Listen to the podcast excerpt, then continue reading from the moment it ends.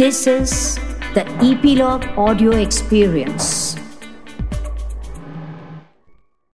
Hello hello नमस्कार मैं हूँ गिरीश वानखेड़े और आप सुन रहे हैं ईपीलॉग मीडिया के इस पॉडकास्ट शो को, जिसका नाम है spot the content with Girish Wankhede.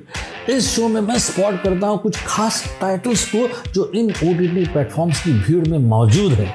आज मैंने स्पॉट की है तीन बेस्ट अमेरिकन साइकोलॉजिकल थ्रिलर फ़िल्में जो नेटफ्लिक्स पर मौजूद है। इस स्पेस में काफ़ी इंटरेस्टिंग काम हुआ है। नेटफ्लिक्स पर तो कई सारी फ़िल्में लेकिन जो तीन फ़िल्में मैं रिकमेंड कर रहा हूँ इस शो में, उनकी स्ट्रेंथ है वो नरेटिव जो आपके दिमाग के पुर्जों को हिला दे। इनमें सबसे पहला सिग्निफिकेंट टाइटल है शटर आइलैंड ये 2010 की फ़िल्म है, जिसे डायरेक्ट किया था मास्टर डायरेक्टर मार्टिन स्कॉर्सेजी ने, जिन्हें मैं दुनिया के पाँच बेहतरीन डायरेक्टर्स में से एक समझता हूँ।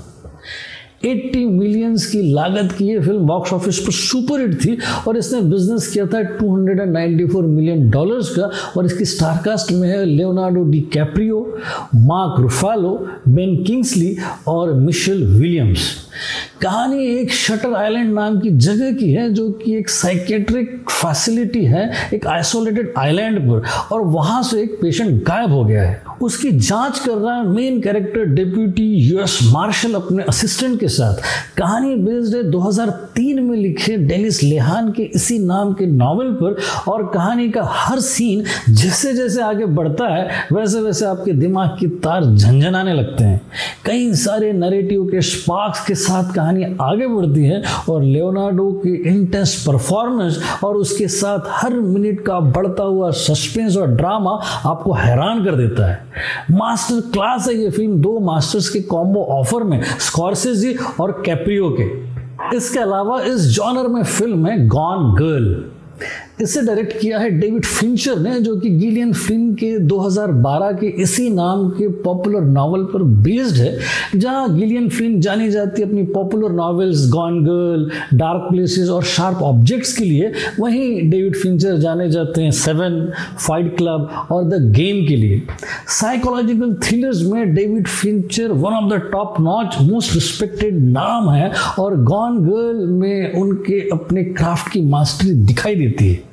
एक राइटर पति पत्नी जोड़े में से पत्नी अचानक एक दिन गायब हो जाती है गॉन गर्ल और सस्पेक्ट है उसका हस्बैंड बेन एफ्लेक है हस्बैंड और गॉन गर्ल है रोजामुन पाइक क्रिटिकली और कमर्शियली सक्सेसफुल इस फ़िल्म में एक एक राज परत दर परत खुलते जाते हैं और साथ में खुलते जाते हैं संबंधों की बनती, बिगड़ती दीवारें और ढहती हुई उच्च मध्यम वर्गीय मौलिकता।